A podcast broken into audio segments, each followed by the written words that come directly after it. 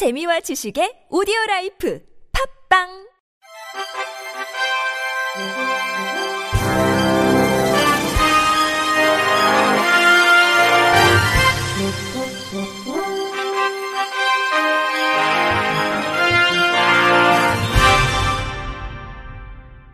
청취자 여러분 안녕하십니까? 10월 27일 목요일 KBIC 뉴스입니다. 장애계는 윤석열 대통령이 지난 25일 발표한 시정연설에 장애 관련 내용이 담겼지만 그저 확대하겠다는 말뿐 예산이 제대로 반영되지 않았다고 비판했습니다. 윤석열 대통령은 지난 25일 국회에서 진행한 시정연설에서 장애인 맞춤형 지원 강화와 이동권 보장을 위해 장애 수당 인상, 발달장애인 돌봄시간 8시간까지 확대, 장애인 고용장려금 인상, 중증장애인의 콜택시 이용 지원 확대, 저상버스 2,000대 추가 확충 등을 말했습니다. 이에 대해 서울장애인 자립생활센터협의회 이형숙 회장은 어제 삼각지역 215일차 지하철 선전전과 128일차 삭발 결의식에서 윤석열 대통령의 시정연설을 보면 장애인 관련 복지 이야기를 했는데 중요한 것은 장애인 권리를 보장하겠다고 했지만 실제로 정부 예산안에 제대로 반영도 있지 않다고 꼬집었습니다. 이어 현재 예산안은 국회 심의에 올라가 있다. 정부는 장애인 권리 예산을 많이 확대하고 보장했지만 정부가 국회에 예산안을 넘겨버린 상태에서 정부가 제대로 책임지지 않은 예산은 국회가 책임을 져야 한다고 강조했습니다. 이날 삭발로 투쟁을 결의한 광진 장애인 자립생활센터 박경미 소장은 1년이 다 되어가는 시간 동안 210명의 사람들이 삭발에 참여했다. 그동안 국회의원들은 무엇을 했는가라며 대한민국 장애인들이 사람답게 살아갈 수 있도록 국회의원과 시민 여러분에게 호소한다. 모두가 함께 웃는 날이 오길 바란다고 전했습니다. 한편 전장현은 국회 상임위원회에서 정부 예산안을 논의하는 다음 달 7일부터 예산안이 확정되는 12월 3일까지 매월 출근길 지하철 탑니다를 진행한다고 예고했습니다. 한국장애인연맹이 다음 달 6일부터 11일까지 엿새간 제11회 세계장애인 한국대회 사전행사를 개최합니다. 이번 대회는 내년 4월과 5월경 개최 예정으로 장애 복지제도의 발전과 역동적인 사회 분위기 및 국제적 위상을 감안해 한국에서 16년 만에 다시 열립니다. 제11회 세계장애인 한국대회는 20개국 100여 명이 참여하며 재난 상황에서 장애인 인권과 장애계 연대 중요성에 대한 국제 컨퍼런스와 제1회 한아태 발달장애인 미술 공모전, DPI 월드 리더스 미팅, 동북아 4개국과 아태지역 4개국이 참여하는 장애인 문화 향유권 현황 공유를 위한 국제 컨퍼런스 등이 진행될 예정입니다. 한국 DPI 관계자는 대회는 코로나19 사태 이후 국제장애계 전반의 패러다임 변화를 선도해 한국의 국가적 위상을 높이고 장애인의 완전한 사회 참여와 통합을 위한 새로운 성장 동력을 확보하며 무엇보다도 장애계 미래를 위한 범국가적 대회가 될 것이라고 말했습니다. 이어 한국 장애계의 미래 발전과 연계된 각종 현안을 풀어내는 단초가 될 것을 확신하고 한국 장애계의 귀중한 기회가 될 것이라고 덧붙였습니다. 한국장애인 고용공단은 교육부와 협업해 장애인 부모 진로 멘토단을 구성하고 장애학생 부모 진로 멘토링 수업을 시작했다고 밝혔습니다. 장애학생 부모 진로 멘토링은 지난 2020년부터 장애학생을 대상으로 실시하는 장애학생 진로 멘토링을 벤치마킹해 올해 시범 도입한 것으로 11월까지 총 5회 운영 후 참여자 만족도에 따라 향후 확대할 계획입니다. 이번 장애인 부모 진로 멘토단은 장애 유형 및 직업 분야 등을 고려해 시각, 청각, 지체, 발달장애인 등 4개의 장애 유형과 문화, 서비스, 디자이너, 예술 분야 장애인 근로자 5명을 멘토로 선정했습니다. 특히 우리들의 블루스, 네 얼굴 등에 출연한 발달장애인 정은혜 작가, 우리나라 최초의 장애인 아나운서 이창훈 전 KBS 앵커 등이 멘토로 참여할 계획입니다. 또 원격으로 진행되는 교육이 원활하게 진행될 수 있도록 멘토의 장애 유형 특성에 따라 보조 인력, 수어 통역사, 속기사 등도 함께 지원할 예정이며 발달장애 멘토의 경우 멘토의 부모도 함께 교육에 참여해 멘토링 수업의 효과를 높일 예정입니다. 공단 차정훈 고용촉진 이사는 이번 장애인 부모 진로 멘토단 운영으로 장애 학생 부모님들이 자녀의 진로를 모색하는 데 도움이 되길 바란다면서 공단은 앞으로도 교육부와 협업해 장애 학생 취업 지원을 위한 부모 교육 기회를 확대하겠다고 말했습니다.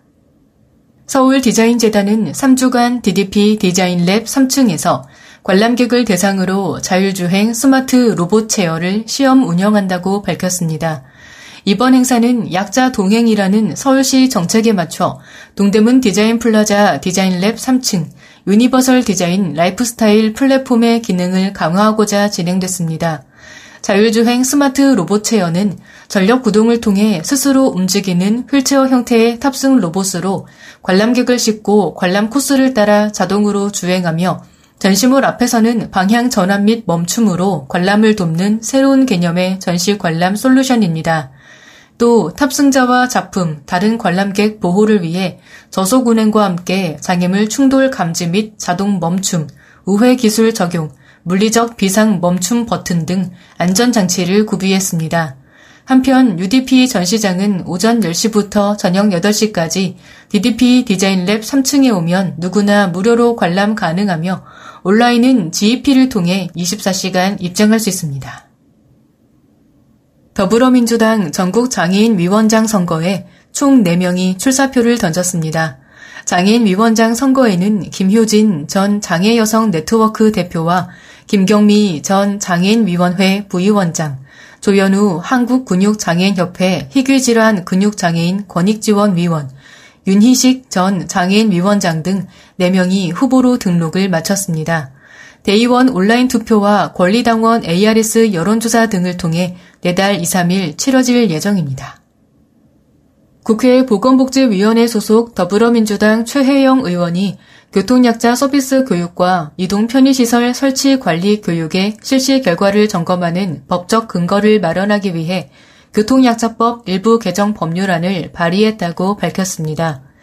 최 의원이 발의한 개정안은 기존 교통약자법이 정한 교육에 관해 교육 관련 자료를 3년 이상 보관하도록 하고 국토교통부 장관이 교육 실시 결과에 대한 점검을 할 수 있도록 권한을 부여하는 것이 주요 골자입니다.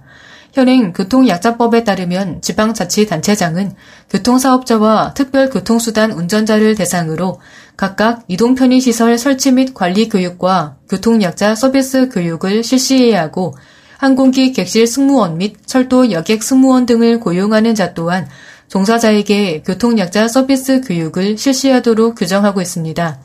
그러나 현행법은 교육 의무만 부과하고 있을 뿐 교육 이수 여부를 확인하거나 점검하는 규정이 없어 현장에서 교육이 제대로 이루어지고 있는지 감독하기 어렵다는 지적이 제기됐습니다.